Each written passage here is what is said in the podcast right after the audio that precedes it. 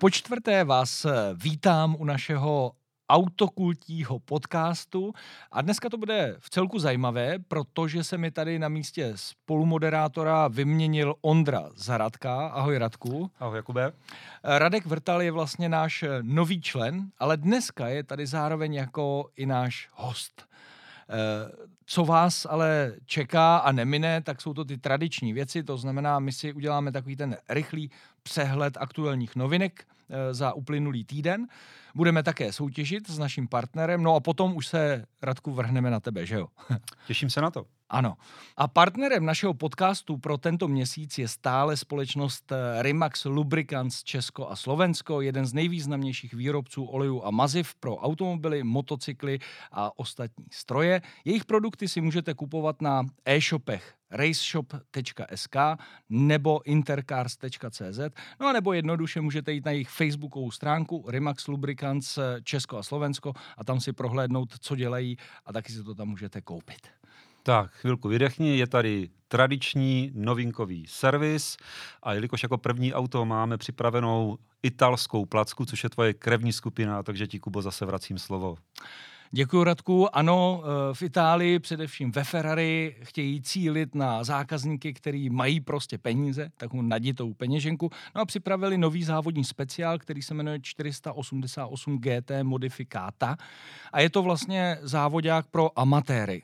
To auto bude stát někde mezi speciály kategorie GT3 a GTE, což jsou speciály, které jezdí závody Le Mans. Bude mít špičkovou aerodynamiku, eh, bude mít přeplňovaný osmiválec o výkonu okolo zhruba 700 koní, bude mít taky eh, přepracovanou převodovku s karbonovou eh, vlastně spojkou a tohle auto bude k dispozici jenom omezenému počtu lidí. Navíc především pro zákazníky, kteří eh, jezdí ve speciálním klubu Competizione GT, tedy lidi, kteří závodí už s těmito Ferrari a ty si právě budou moci koupit tento nádherný závodní speciál Ferrari 488. No je to masakr, docela škoda, že se k tomu nedostaneme třeba my, ale to je Ferrari, že jo, to je auto snu. Tak, eh, teďka to nechám Radku na tobě, protože naopak tady bude nový malý crossover.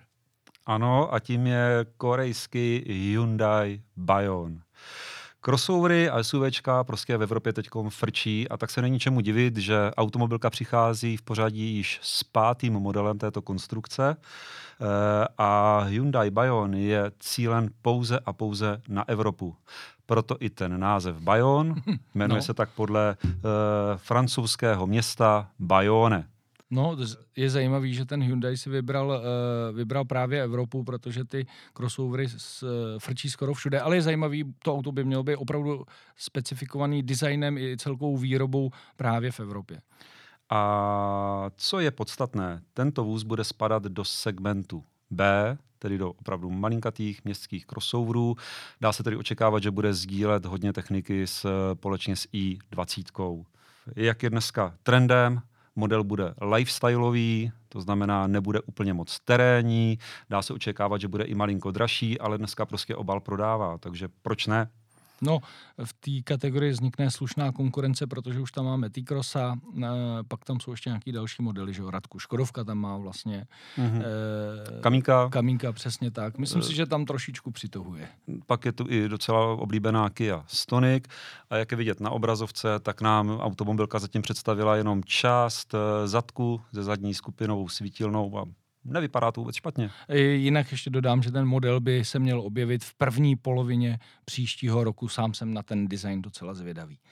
No a Radku, teďka tady máme e, novou zprávu ohledně dýzlových motorů. E, docela mě to překvapilo, protože pomaličku vidíme, jak se vytrácejí z nabídky, ale automobilka Audi s nima dále počítá, protože v příštím roce na začátku nebo někdy na jaře 2021 představí vlastně nový model, eh, novou generaci SQ5 Sportback, což je ta hezčí varianta od toho klasického SUV. A právě tahle SQ5 dostane dýzlovou variantu. Bude to ten přeplňovaný šestiválec, který už známe z S4 nebo S5. Ten výkon tam je slušných 341 koní a točivý moment 700 Nm. Já už jsem si ten ten motor vyzkoušel a právě v tomhle modelu ho bude Audi nabízet. Takže SQ5 budeš mít eh, jak se šestiválcem, mm-hmm. benzínovým, tak se šestiválcem dýzlovým. A docela mě to překvapuje. Já už jsem očekával, že pomaličku i Audi se tohodle eh, trendu bude zbavovat, ale jak vidno, ten motor je velmi povedený, eh, má relativně nízké emise a eh, je zřejmě i velmi oblíbený. A já musím říct, že se mi do SUVček vlastně v celku hodí. No a teď jdeme Radku od dýzlu k elektrice ekologie. Ano. Opět nás zásobuje novinkou značka Hyundai, která uh, pro své zákazníky, kteří uh, pořídili elektrický nebo plug-in hybridní auto, přišla s úžasným řešením. Každý, kdo jezdil kdy s elektrikou, narazil na problém, že dojede k eh, dobíjecí stanici a zjistí, že hele, já od ní nemám čip.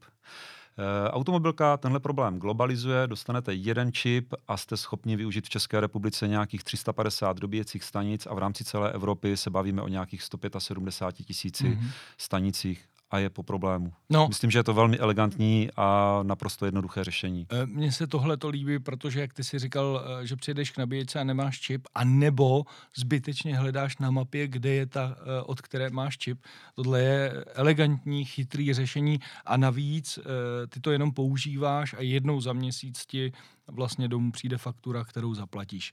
Je vidět, že se ta technologie a celý ten systém okolo elektromobilu a plug-in hybridních aut vyvíjí dopředu a já si myslím, že tohle je zrovna správná cesta. Určitě. Tak, eh, no a poslední novinku, kterou tady dneska máme, taková zajímavá věc, protože automobilka Volvo se rozhodla, eh, že bude využívat herní simulátory. Respektive postaví si svůj vlastní simulátor, eh, na kterém bude zvyšovat bezpečnost svých aut. Ono jde taky trošku radku o eh, virtuální realitu, to znamená spolupracuje eh, s další dvojicí firem, který se mm-hmm. specializují právě na tu rozšířenou virtuální realitu. Ta druhá firma potom staví speciální 3D braille a, a celý ten oblek a vlastně automobilka Volvo sestavila simulátor, ve kterém kterém umí nasimulovat reálné eh, vlastně podmínky jízdní, umí tam dodat reálné chování auta, no a ten člověk, který bude mít na sobě ty brýle a ten oblek, tak zase ten systém bude snímat jeho chování právě na ty různé situace jízdní. No a díky tomu bude takhle automobilka přizpůsobovat software těch asistenčních systémů mm-hmm. a také vyvíjet eh, to autonomní řízení. Docela zajímavá věc, jak se protíná ta technologie eh, her, vlastně ta herní technologie nebo ten svět eh, virtuálních hráčů s tou vlastně realitou. No uvidíme ty výsledky, eh, asi těch se dočkáme podle mě tak za dva, tři, možná čtyři roky, než se to dostane k těm vlastně do těch reálných aut, ale sám jsem na to zvědav. Co ty na to, Radku, říkáš? Ne, je to, je to úžasný, úžasná technická pomůcka, která svým způsobem krásně koresponduje s tématem, které za chvilku společně otevřeme. Přesně tak a já jenom dodám jenom, tom, že Volvo není eh, jedinou značkou, která si vyvíjí takové simulátory, protože BMW nedávno otevřelo obrovské centrum eh, v Německu, kde má dokonce snad trojici nebo čtveřici takovýchhle podobných eh, simulátorů, který se právě budou soustředit na vývoj těch autonomních aut a toho autonomního řízení. Tak to máme novinky za sebou, teď jdeme na tu naší tradiční věc a to je soutěž o pětilitrovku oleje Rimax Lubricants Eh, ta pětilitrovka oleje, eh, je to z řady Apollo C3 LL 5V30. Eh, My samozřejmě ten, ten olej, který vyhrajete, přizpůsobíme tomu vašemu autu. No a tentokrát se ptáme na to, z jaké země pochází značka Rimax. My jsme to s Ondrou probírali v tom prvním podcastu, takže když se podíváte, když se poslechnete nebo podíváte na našem YouTube, tak tam to zjistíte. No a tu odpověď nám posílejte na naši uh, mailovou adresu redakce zavináč autokult.cz. No a teď eh, z novinek jsme přešli k našemu hostovi. Je to ten samý člověk, který tady sedí. Radku, já tě znova vítám. Ahoj. Ahoj, Jakube. Děkuju. A ale zajímavé je, že se dneska nebudeme bavit vůbec o novinářské práci, o moderování, o autech, ale budeme se vlastně bavit o autoškole. A vysvětli proč. Vysvětlení je velmi jednoduché, protože šest let mám jako takovýho koníčka působení v autoškole. Snažím se prostě lidem eh, předat svoje zkušenosti, které jsem nabral za 17 let eh, novinářské práce. Myslím si, že tam jakoby ty zkušenosti jsou, že mám co předávat, projel jsem křížem krážem celou Evropu a když jsem si dělal před český rokama papíry na uh, velký nákladák a na velkou motorku, tak mě to nějak chytlo u srdce a říkám si, tyjo, mě by to možná bavilo mít takovýhle jako odreagování. Takže jsi si vlastně rozšířil to svoje pole působnosti, už nejseš jenom novinář, moderátor, ale teď už i, jak se tomu říká, instruktor v autoškole? Uh, Nebo učitel, jak se tomu říká vlastně? Já správně? strašně nerad používám slovo instruktor, ještě míň eh, rád používám slovo učitel, takže nevím, jak bych tomu měl říkat, ale obě dvě slova jsou mi proti srsti. Tak eh, to je úvod, který, jsme, který jsem potřeboval vlastně vám říct, protože tahle ta role uh, Radka je vlastně pro spoustu z vás úplně nová. A jdeme rovnou na ty zásadní otázky, na které se hodně těším. Radku, Udělal bych dneska, po více než 20 letech, co mám eh, svůj řidičák, autoškolu? Co? Řeknu ti to natvrdo, neudělal by si. Uh, jenom, jenom pro vysvětlenou, my jsme společně s automobilkou Kia uh, Česká republika minulý rok udělali akci, kam jsme pozvali osm motoristických novinářů a simulovali jsme jim systém závěrečných zkoušek. To znamená, pod dohledem dělali písemné testy a za přítomnosti oficiálních komisařů dělali závěrečnou praktickou jízdu. Jak to dopadlo? Dopadlo to žalostně, protože písemné testy udělal pouze jeden z osmi lidí a závěrečnou jízdu neudělal ani jeden. A to se bavíme o lidech, kteří měli opravdu jako 10 až 20 let uh, řidičský průkaz na skupinu B. Ty to je šílený výsledek. Tak to bych eh, netypoval. Já bych si řekl, že tak třeba nevím, víc než polovina to z nich jako udělala. To je pro mě překvapením. A teď mi řekni ale, eh, s čím bych měl větší problémy? S testama nebo s tou jízdní zkouškou? Stoprocentně bys měl větší problémy se zkouškou z praktické jízdy, protože za těch... Jak dlouho máš, Kubo, řidičák? No, já jsem ho dostal v roce 96 s tím, že jsem tam měl roční odklad, protože jsem ho dělal dřív, takže od roku 97 řídím. Takže 23 let? No tak věř tomu, že si za 23 let nazbíral spoustu řidičských eh, zlozvyků a nešvarů, to znamená třicítku nedodržíš stoprocentně, minimálně nebudeš mít 30 km hodině na úrovni dopravní značky, tak jak spousta šoférů necháš to prostě zpomalit a tu třicítku chytneš prostě 10, 20, 30 metrů za.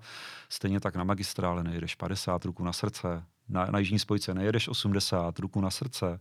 A to jsou věci prostě, kterými se snažíme v té autoškole nějakým způsobem těm lidem tlouct do hlavy, a bohužel oni spoustukrát zvlčejí. Takže dá se říct, že z hodiny na hodinu nebo z minuty na minutu eh, není člověk schopen změnit ty své návyky, aby se uhlídal. I když na to třeba myslíš.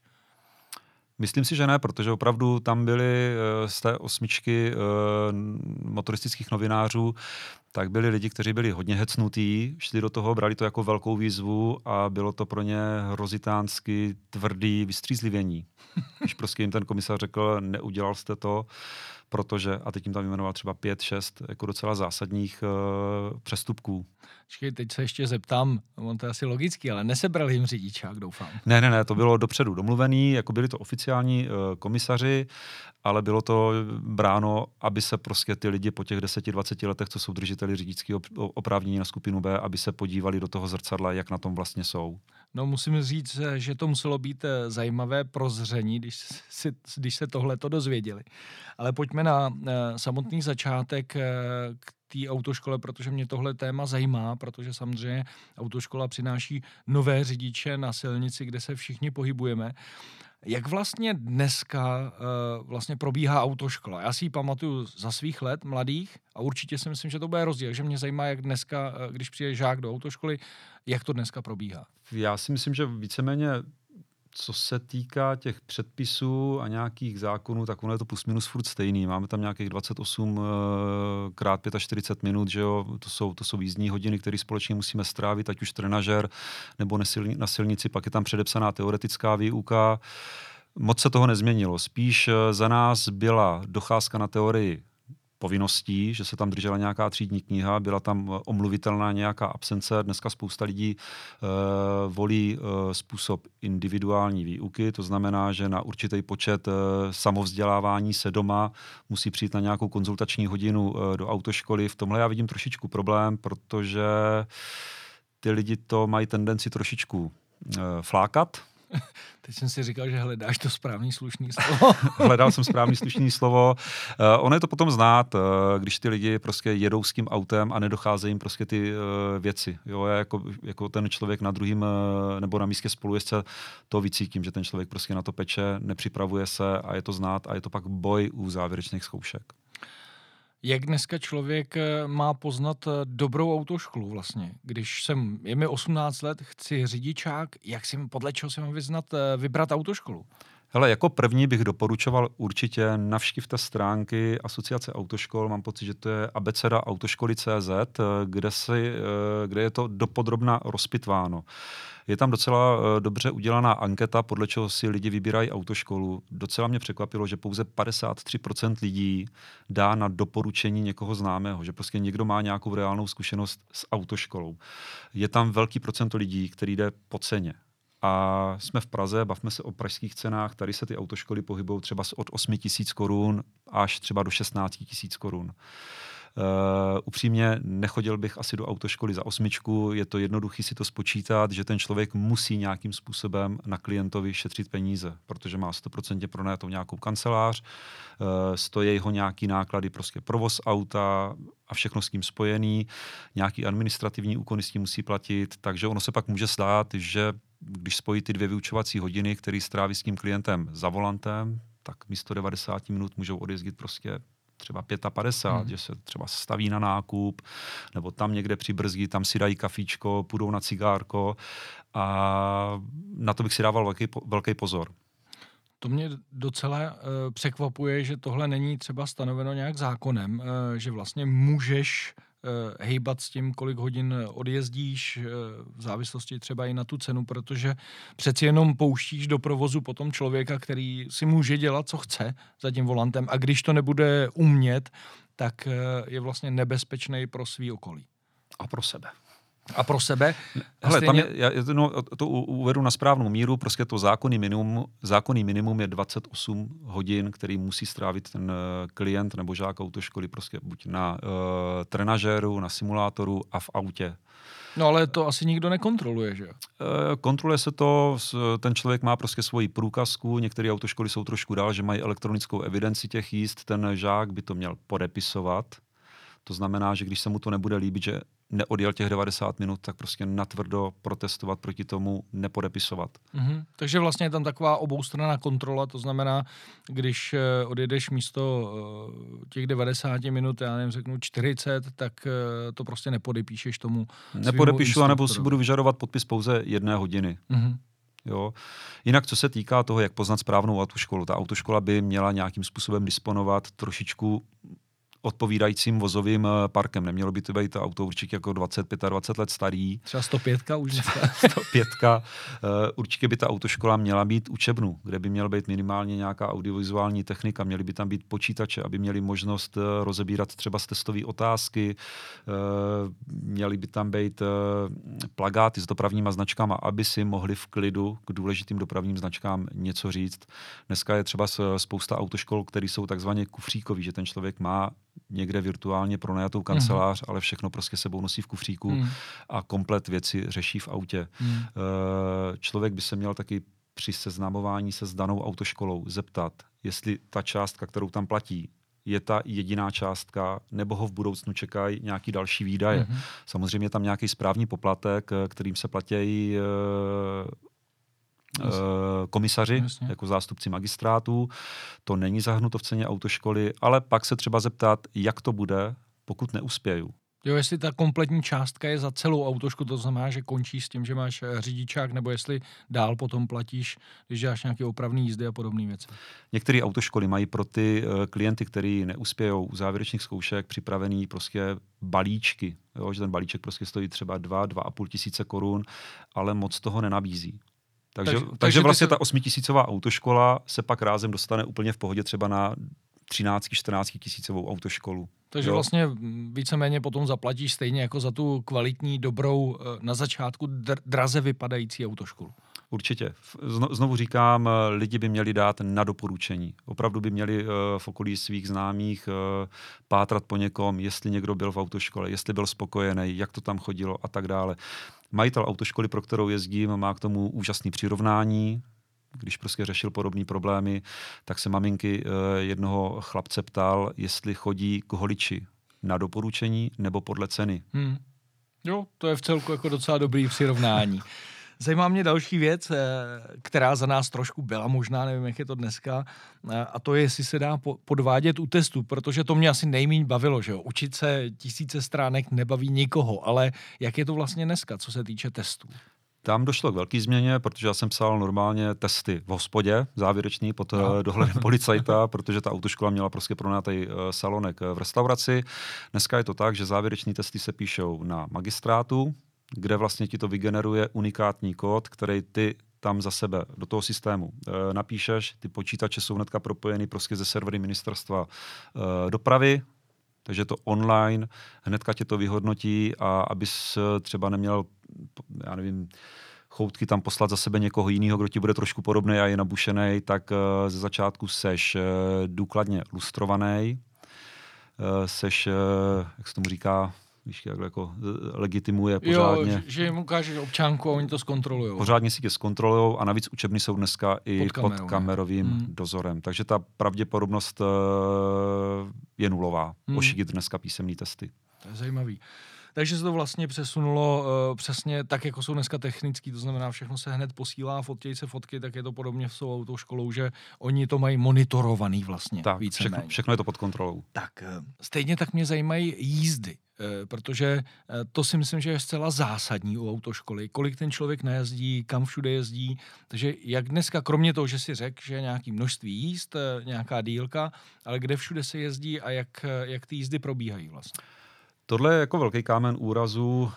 My třeba v autoškole se u nás stavíme k tomu tak, že s těma lidma jezdíme po celé Praze. Uh-huh. Jo, ne, ne, nepotřebujeme, aby notoricky dobře znali uh, okolí autoškoly, aby při závěrečné zkoušce je tam náhodou něco nepřekvapilo, protože v okolí autoškoly určitě v budoucnu jezdit nebudou. Chtějí vlastně získáním toho řidičáku nabít na svobodě pohybu mm. a mhm. dostat se prostě z bodu A do bodu B, prostě kam budou chtít. Takže jezdíme s těma lidma po celé uh, Praze. Problém je, uh, že ten provoz je tak extrémně hustý, že málo která autoškola jezdí na dálnici. Mm. A mluvím ze, z vlastní zkušenosti, kdy jsem to letos v létě opět dvakrát nebo třikrát zkusil vjet uh, s klientem, na auto, uh, s klientem autoškoly na dálnici. A bohužel jsme se nestačili vrátit za 90 minut, ale vrátili jsme se za tři a půl hodiny. Mm. Jo, protože ta jednička je opravdu průšvih a naše autoškola sídlí e, na Vyšehradu, takže to máme nejblíž na D1. Hmm. Jo, takže my se, my se tyhle ty věci snažíme nasimulovat, e, jižní spojka, magistrála, těm lidem tam dáváme nějakým způsobem na lejvárnu a jenom je upozorněm na to, že pozor, na té dálnici je to prostě plus 50 km hodině, to znamená bezpečný odstup si ze začátku ty řidičské kariéry malinko zvětšit, a snažíme se jim to prostě nahradit tím letím. Vidíš, to, mě, to je zajímavé, to mi nedošlo, protože já jsem dělal autoškolu v Neratovicích, což je asi 20 km od Prahy a my jsme teda měli asi tři nebo čtyři jízdy, kdy jsme jeli právě do Prahy, kde jsme měli rychlostní silnici a dálnici. Vlastně bylo to takový jako easy dostupný. Eh, co třeba tma, jezdí se za tmy, aby člověk vyzkoušel, jaký to je, jezdí v noci? Hele, v zimě to takový problém není. No, v zimě je, je to v pohodě, protože tma v podstatě celý den, že vlastně v 8 hodin ráno se nějak rozední a ve 4 odpoledne je tma. V létě je to problém. Uh, trošku jsme čekali, chvilku se spekulovalo o tom, že se nějak uh, uzákoní, že by se vlastně měla nějaká hodina v rámci autoškoly odjet v noci tak jsme se trošku všichni chytali za hlavu, jak to budeme doma vysvětlovat, že se vracíme z práce kolem půlnoci, jo, protože si v létě je v pohodě jako v 10 hodin no, vidět. No. Jo.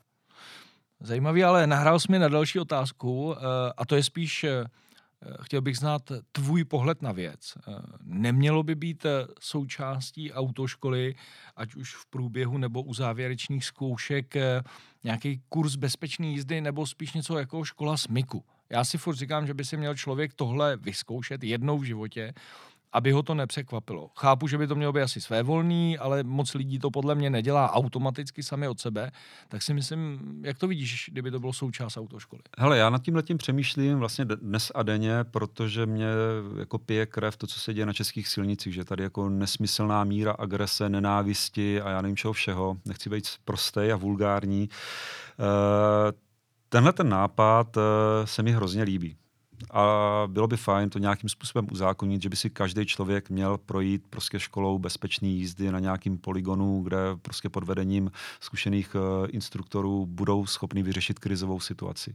Ono vlastně něco podobného už teď uh, běží. Uh, pod ministerstvem dopravy lze jako držitel čerstvé řidičského oprávnění pro skupinu B, tak si můžu zažádat o nějaký kurz na poligonu. Hmm. Eh, já si myslím, že je to zbytečně uspěchaný, je to můj názor, ale dokud se ten člověk nenaučí to auto vnímat uh, zadkem a nebude ho pod, uh, ovládat z podvědomí a bude-li se na to ovládání soustředit, že teď mám zařadit jedničku, teď mám zařadit dvojku, tak mu ten pobyt na poligonu bude úplně k ničemu. Protože on nebude schopen rozeznat, kdy ten smyk začal a kdy skončil. Jo? Takže já si myslím, že třeba po roce ježdění, po půl roce intenzivního ježdění, kdy to má fakt načtený zadkem to auto, tak ať jde na poligon a ať si to užije.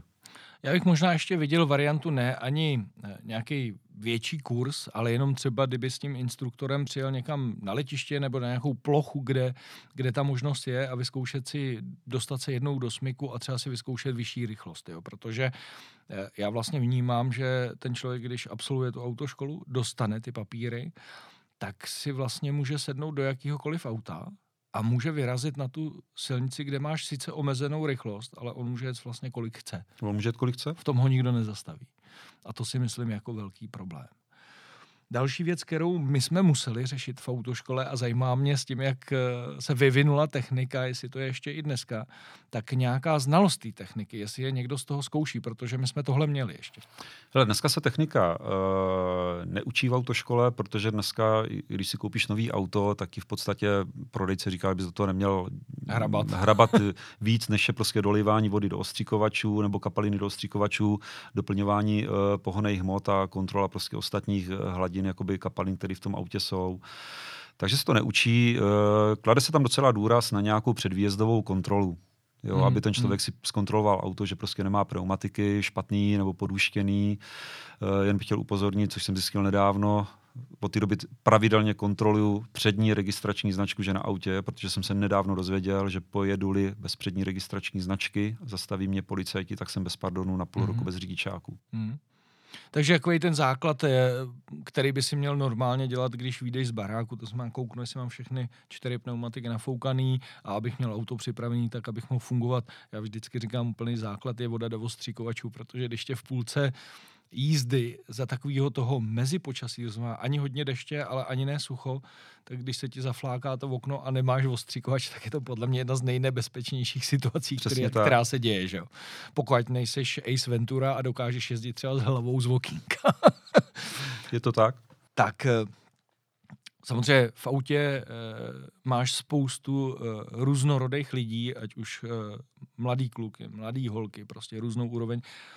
Jak by si dneska hodnotil uh, ty adepty na řidičách z pohledu jejich schopností? Já nevím, jestli totiž tam přijdou lidi, který ty musíš úplně od nuly učit, to znamená učit je mačkat spojku, rozjíždět se a tak dále, nebo jestli už jako jezdějí. Ale jak bys, je jak bys to hodnotil, tu úroveň dnešních mladých začínajících řidičů? Uh, začnu trošku z jiného konce. Dneska ta generace je úplně jiná, než jsme byli my. My jsme prostě toužili. My, my jsme, jsme chtěli, jo, my jsme chtěli řídit, my jsme chtěli prostě od 15 za volant, prostě někdo měl štěstí, že ho tam táta pustil, někdo měl smůlu, že ho tam táta nepustil. My jsme chtěli. Eh, dnešní generace je taková, že v mnoha případech oni musí, protože se rozhodli rodiče, hmm. protože je to hezký mít to v CV, protože prostě by to mohl být jako nástroj k vydělávání peněz. E, doba, kdy se říkalo, že chlap je lepší řidič než e, ženská, Není. se možná týkala ještě naší generace. Hmm Teď už to tak zdaleka není a je to... Chci říct, že už jsou kluci stejně blbí řidiči. Hele, já bych to neříkal až takhle uh, drsně, ale já jsem tisíckrát radši, když v autoškole dostávám holky, protože ty holky jsou uh, svědomitější v té přípravě.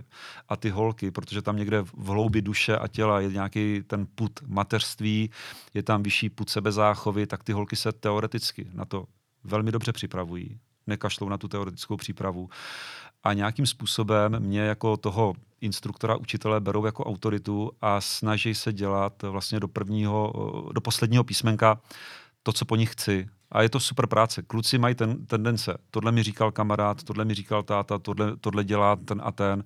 A tak trošku mě fakujou. Hmm. Ne všichni, ale jako dost často tam bojují s tím, že mají nějaký zlozvyky nakoukaný, naposlouchaný a snaží se aplikovat do toho řízení. Já s tebou úplně souhlasím, protože když dělám eh, kurzy bezpečné jízdy a teď už jako s lidma, kteří mají nějakou dobu eh, řidičák, tak já tam ještě vidím jednu věc, že ty ženy, když jim něco říkáš, eh, to, co by měli zlepšit, tak to aplikují. Oni tam nemají to ego, který tak. by si říkalo, ježiš, já to umím, ty, co nám tady jako říkáš. Jo? Ale fakt jako to vidím na tom, když to srovnám, tak těm ženským řekneš prostě čtyři věci a oni na tom pracují a dělají to chlap občas mu něco řekneš a on jednou něco udělá, pak už mm-hmm. to mhm. neudělá. Takže v tomhle vidím uh, výhodu taky uh, v těch ženských a uh, potvrzuju tyhle ty zkušenosti. Jaký jsou naopak největší chyby těch žáků v autoškole, který ty vidíš, když vedle nich sedíš? Uh, myslíš jako v průběhu celé autoškoly, nebo když potom se chystáme, nebo když se jedou závěrečné mm, zkoušky? Jako v průběhu celé té autoškoly. Když vedle nich sedíš, tak co je taková jako nejčastější chyba, kterou dělají? Nejčastější chyba uh, je, že neumějí používat oči neumějí prostě si odhalit ty dopravní značky. Eh, notabene v Praze v létě je problém ty dopravní značky odhalit, protože jsou spoustukrát zarostlí v korunách stromů a nikdo to neřeší, mm. což je velký průšvih z mýho pohledu. Eh, a pak je tam samozřejmě u některých lidí až moc velký respekt nebo strach eh, z té techniky, kterou mají mm. ovládat. Jo, takže vlastně ono se to celé projeví v tom řízení, takže je tam nějaká zbrklost, uhopsanost toho, toho řízení ale jinak máme asi jako autoškola uh, velké štěstí na klienty, protože snaží se. Snaží se dělat to, co po nich chceme. To je dobrý. Mě tam zaujala jedna věc, jak si říkal, uh, ten respekt k té technice. Já to občas vidím taky, že se lidi toho auta strašně bojejí. Jak kdyby to bylo něco zlýho, nepřivětivého. A já když dělám, a to je i příklad třeba z kurzu sportovní jízdy, kterou dělám, tak vlastně dost často ty lidi přijdou a říkají, to auto dělá to. Já říkám, počkejte, ne, to auto není živý mechanismus, to je stroj stejně jako pračka, myčka, nádobí, to auto dělá jenom to, co děláte vy. Tak, tohle, tohle to já těm lidem říkám vlastně při uh, naší úvodní jízdě, kdy jdeme poprvé za volant, tak jim říkám prostě jako, jako, snažím se to odlehčit tu situaci, takže jim říkám, ale když vidíte, že se na, na silnici nějaký auto divně chová, tak je divný řidič. To auto to samo od sebe neudělá. To auto do prvního a posledního písmenka splní to, co vy mu přikážete. Pak je ještě další věc, kterou ty e, při té autoškole vidíš. A to jsou ty lidi na té silnici. Ty už, který mají řidičák a jsou zkušený. Tak mě zajímá, protože když se řidič, tak to tolik nevnímáš, ale když sedíš vedle a ještě jako ten instruktor autoškoly, tak máš možnost sledovat zvlášť v Praze ten provoz. Jak by si zhodnotil ty současní řidiče, současnou generaci, která se objevuje na silnicích? Uh, jak jsem tady naťukl, strašně bojuju s tím, že se eh, na českých silnicích objevuje uh, víc a víc agrese, bezohlednosti, nějakého vyššího ega, že prostě já mám nevím, něco teď víc. nechci prostě se dotknout žádný značky, Jasně. ale víš, kam tím mířím, že prostě já mám něco a ty máš to, takže já mám prostě přednost, a, anebo jsem důležitější člověk prostě na této planetě. Trošku mě to štve, protože ty lidi si opravdu neuvědomují, že během vteřiny můžou na ruby obrátit uh, život spoustě lidí. Hmm. Uh, doplním tuhle sérii otázek ještě poslední věcí, protože to je další věc, kterou podle mě strašně vnímáš. A to jsou uh, to je vlastně úroveň těch silnic, to znamená značek, semaforů, označení. Dává to jako logiku, protože já, když někdy vidím ty značky, tak si říkám jako proč. Že možná mi to vyvrátíš, jo, ale mně to přijde jak vlastně celý fungování toho státu, že se tady stírá spíš zodpovědnost z lidí, i řidičů. A radši se tady přidávají různý nesmyslné značky, místo toho, aby se dala trošku volnost a tady máte nějaký základní pravidla a podle toho jezděte. Jak to podle tebe vypadá třeba v Praze? Hele, je to, je to docela džungle. Já si myslím, že možná můžeme malinko poodhalit nějaký eh, plánovaný projekt, kdyby jsme se chtěli v rámci eh, bezpečnosti na silnicích něčemu věnovat. Já za těch šest let jsem v Praze odhalil spoustu naprosto abnormálních eh, situací špatného používání dopravních značek z mýho pohledu, protože jak patřím do té uh, starší generace řidičský, tak uh, se pořád držím toho hesla, že ty dopravní značky by měly provoz mm. uh, upřesňovat, urychlovat, usnadňovat. A bohužel v dnešní době je to přesně obráceně. Jo, je to, je to prostě průser a sami uvidíte v některých videích, který plánujeme, že to není legrace.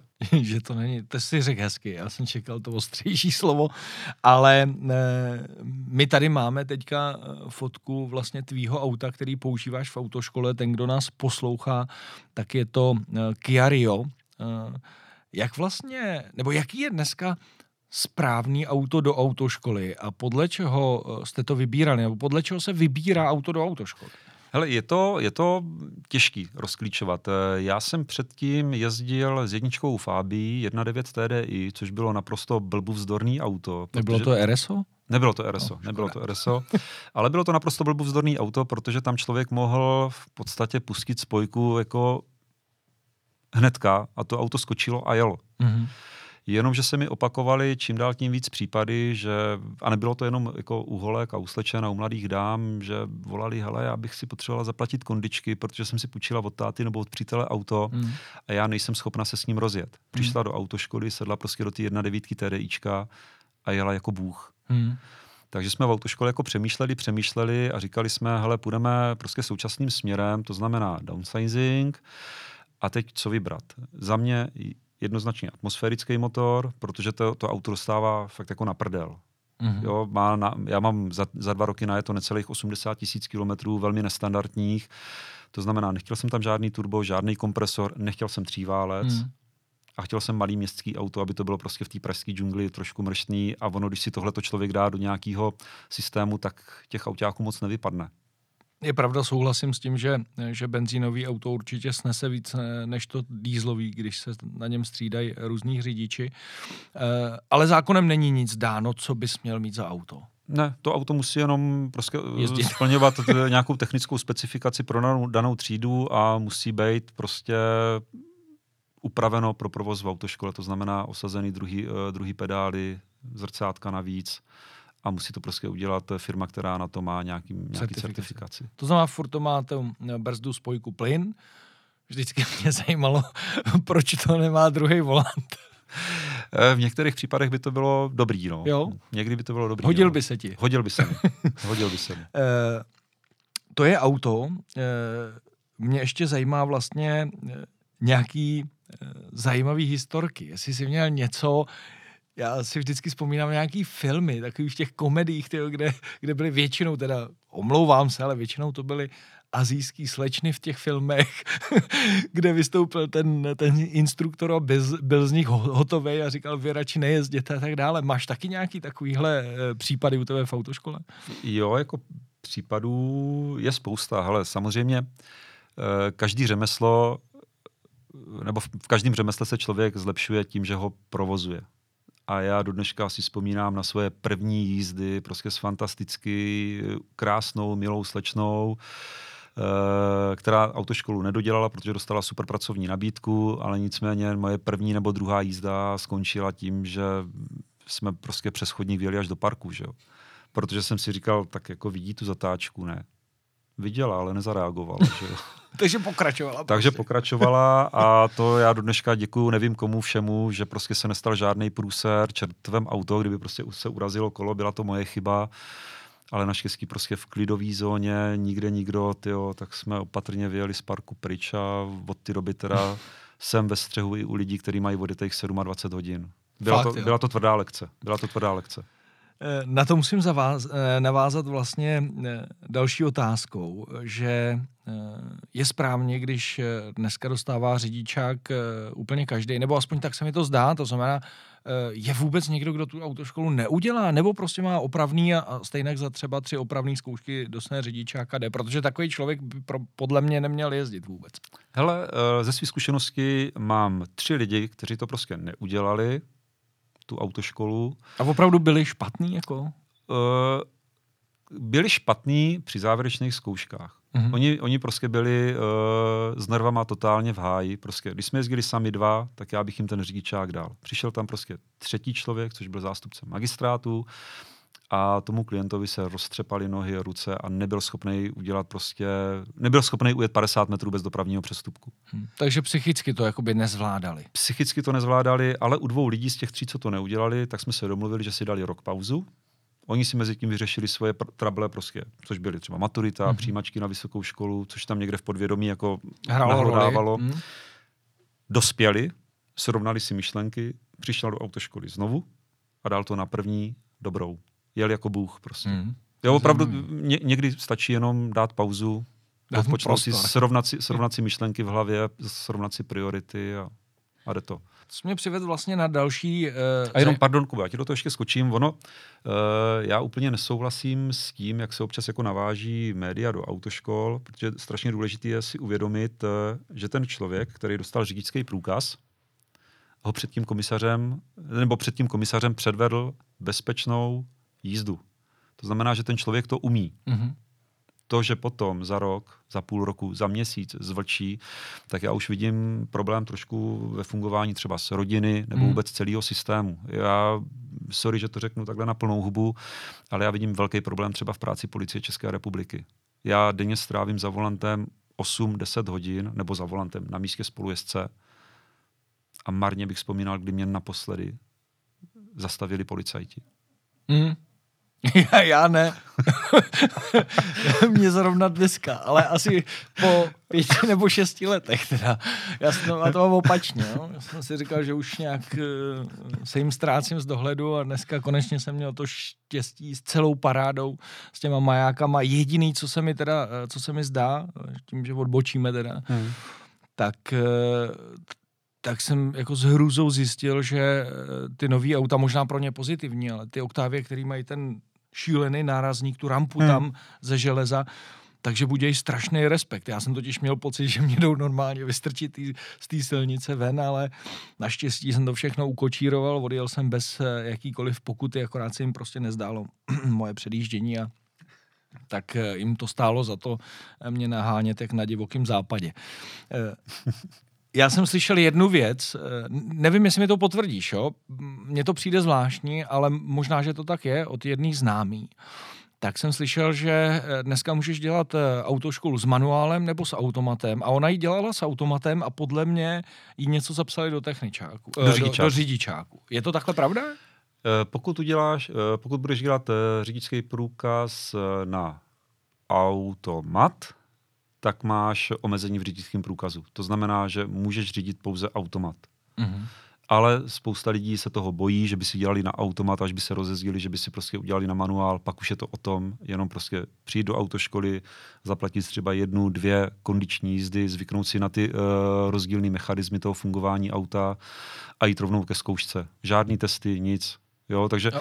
i tohle to třeba lidem, kteří na to nemají, aby zvládli sledování dopravních situací, ovládání toho auta, tak je nutíme, pojďte si udělat automat, stejně jste postavena před otázku eh, koupit si auto, mm-hmm. tak si prostě připlaťte 10, 20 tisíc, kupte si prostě nějaký volitaný automat, až se rozjezdíte, přijďte si udělat prostě, eh, nebo přijďte si vymazat to omezení na automat. A to znamená, důvod toho, proč to dělají na ten automat, je, je obava toho, že nezvládnou tu komplikovanost eh, ovládání auta plus eh, toho okolí. Tak, může to být tak, anebo prostě vědí, že budou jezdit eh, s automatem.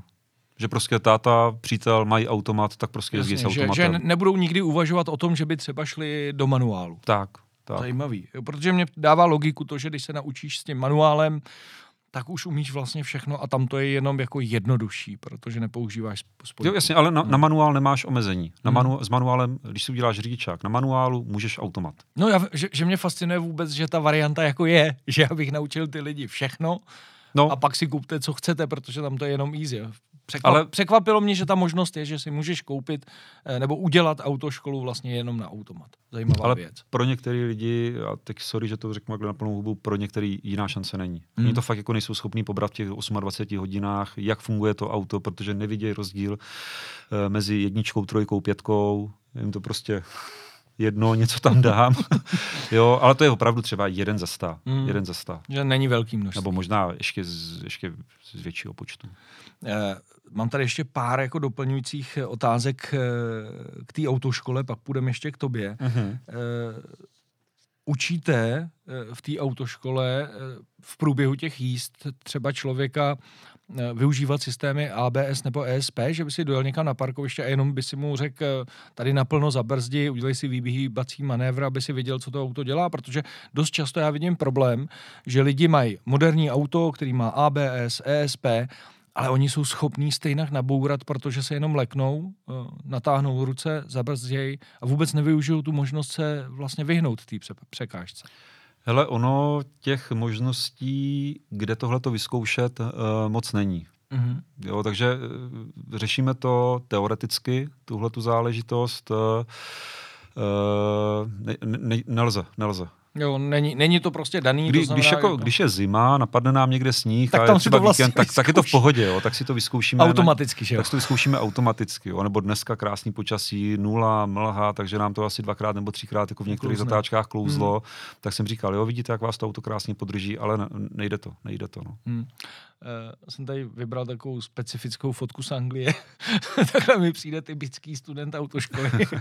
Eh, tenhle prošel tedy, ale eh, chtěl bych na to navázat vlastně další otázkou a to, uh, Jak je dneska takový průměrný uh, věk? Ty už to trošku nakous, že za nás to bylo tak, že jsme chtěli řídit, prostě v 18 si chtěl mm-hmm. mít, čím dřív to šlo, uh, byla ta možnost, tak jsi to chtěl dřív, ale uh, dneska je to pořád teda 18 převažuje, nebo už se to třeba dělá i ve vyšším věku, že ty lidi Hele, nechtějí do auta jednoduše? Dneska spousta lidí vlastně si to dělá, až když má jako klid, to znamená nematuritní ročník, nebo těsně po maturitě, Eh, je, převažuje samozřejmě furt eh, těch 18, 19, 20 let a jsou výjimky, že nám chodí prostě 35, 40, 45 letý lidi. No. To se dá ještě naučit? Dá se to, dá se to. Fakt někteří jsou jako učenliví, dá se to. Eh, když nabouráš u závěrečné zkoušky, znamená to konec vyhození? Pokud si boural vlastní vinou, tak je to konec vyhození. Jo. Ale takhle, jezdím pět let, dopravní nehody jsem měl tři, a vždycky to bylo jako zaviněním někoho druhého. Mm. Je to hnusný, co řeknu, ale pokud autoškola nabourá svoji vlastní chybou, je to chyba učitele či instruktora. Ne žáka. Jsou tam dva na to řízení, tak do prdele, pardon. Měli by to uhlídat. Jo. Hezky, ano, já s tebou naplno souhlasím. Eh, další věc, eh, kterou jsem se chtěl zeptat, trošku i vlastně s bezpečností. Myslíš si, že že je eh, největším problémem rychlost na silnicích? Eh, globálně nebavíme se o autoškolách. Globálně, ano. ano. E, za mě není největším problémem rychlost na silnicích.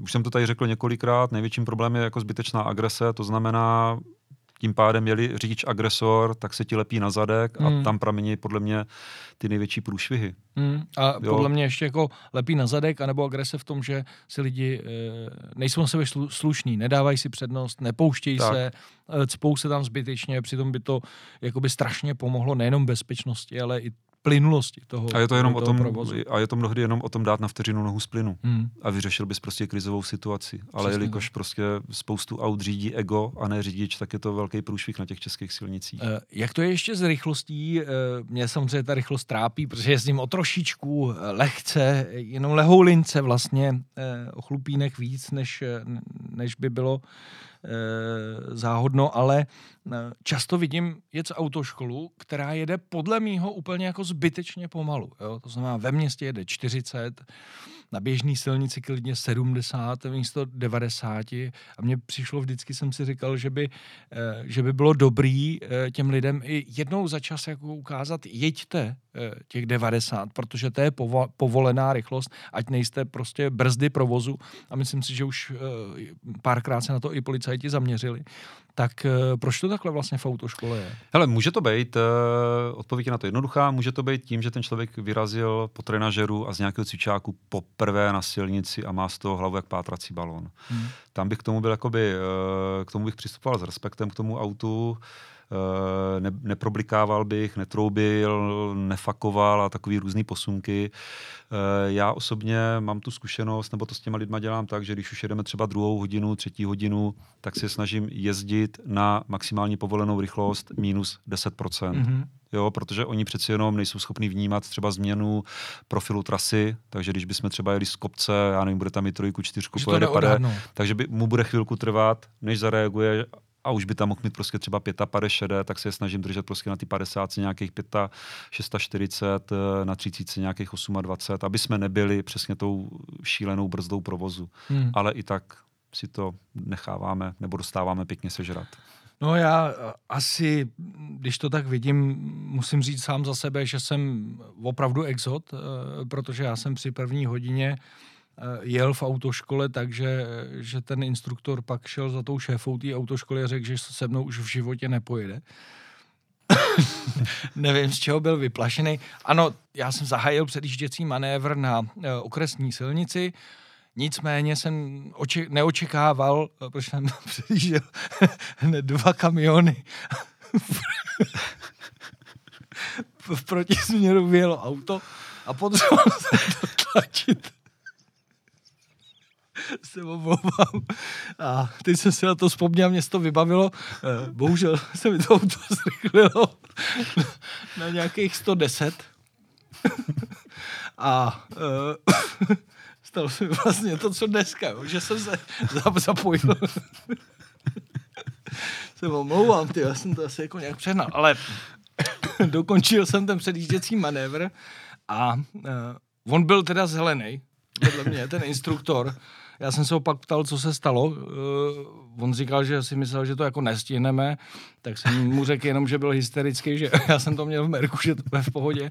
No nicméně, tak jenom to jsem chtěl vědět, ale opravdu asi jsem jako trošku exot. No, uh, no nic, tak vrátíme se zpátky, mám poslední tři otázky. Jsi eh, instruktor, mě zajímá dneska, eh, může to dělat jakoby kdokoliv, nebo potřebuje, aby ten člověk měl nějaký speciální eh, atribut k tomu, aby byl instruktor, nebo je něco předepsáno zákonem? Jenom mě to spíš zajímá, co ten člověk jako by měl umět. Já asi bych nebyl dobrý instruktor, když vemeš, jak jezdím. Že? To, Hele, důležitý, abys mohl dělat uh, tuhle práci, musíš mít prostě učitelský průkaz, což stojí nějaký bankovky, musíš to udělat nějaký autoškole, která na to má uh, učitele připravený, aby tě připravili k těm zkouškám musíš složit zkoušky, které jsou trošku náročnější než eh, standard, eh, když děláš jakoby Bčko, ale dá se to zvládnout. Eh, za mě ten člověk, aby mohl dělat instruktora nebo učitele v autoškole, měl by být ukecaný. Mm-hmm. To jsem. Tak super. Neměl by být cholerik. To nedokážu posoudit, ale asi snad nejsem. Neměl by mít úplně úzký vztah k tomu autu, se kterým jezdí. Musíš, musíš prostě přistoupit na to, že tě budou lidi ničit. Ničit, tak jsem nehledal se slovo. Ale nemůžeš si říct Rákosku jako v obecné škole? Měl ten učitel? Ne, ne, ne. Já, já třeba, s, i když mi občas někdo za volantem vyvede fakt jako lumpárnu, prasárnu a strašnou, strašnou hovadinu, tak se to snažím klidným hlasem okomentovat, vyřešit, rozebrat tu danou situaci a pro mě je strašně důležitý, aby když nám skončí ta jízda, aby jsme se s úsměvem na tváři rozloučili, protože vím, že když se takhle s tím člověkem rozloučím, tak on přijde na tu jízdu a bude tam na mě čekat s úsměvem na tváři. A je prostě nejlepší, když tam máš takhle vysmátýho a těšícího se člověka na tu jízdu, hmm. než když prostě na něj budu řvát, jak nevím, no, na co, jak na malého kluka a jeho to nebude bavit. A on bude koukat na ty hodiny a bude si říkat, ty vole, ještě 80 hmm. minut s tím debilem, tady budu sedět. Hmm. Jo, prostě Jo, to máš pravdu, protože jsem několikrát e, měl pár lidí, se kterými jsem jezdil a vlastně ten blok e, vytvořil k tomu řízení buď to e, někdo z rodiny, kdo na ně řeval, anebo učitel autoškoly. No. To většinou jako byl ten problém. To samé mě zajímá u komisařů u té závěreční zkoušky. Jsou to nějaký speciální lidi, kteří mají speciální jako výcvik k tomu, že můžou hodnotit, jestli si to všechno udělal správně? Hele, jsou to, jsou to lidi na svém místě, za to dám ruku do ohně, jsou to ostřílení frajeři, je tam spousta uh, lidí, kteří vlastně tu profesi začali dělat ve chvíli, kdy třeba skončili u policie Česká mm-hmm. republika, nebo u vojáků, nebo jsou to lidi, kteří dělali dlouhé roky autoškolu, tak prostě si řekli, pojďme, pojďme prostě dál, šli dál. Jsou to ve lidi z oboru, z branže, rozumějí tomu a minimálně na těch úřadech, kde jezdím, tak za ně dám ruku do ohně, že jsou velmi objektivní. Byť to posuzování, ono to nemá žádný, nebo respektive jsou tam pravidla, ale určitě Určitě, přesně, ne, nelze. Hmm. Jo, takže ty chlapy jsou ve směs jako velmi, velmi objektivní. Hmm. Poslední otázka, která se týká autoškoly, a to je vlastně, nebo to není otázka, ale spíš chci slyšet tvůj názor, co by si změnil celkově jakoby v tom oboru autoškolství, jako co by si vlastně na tom udělal jinak, aby se to posunulo třeba někam dál?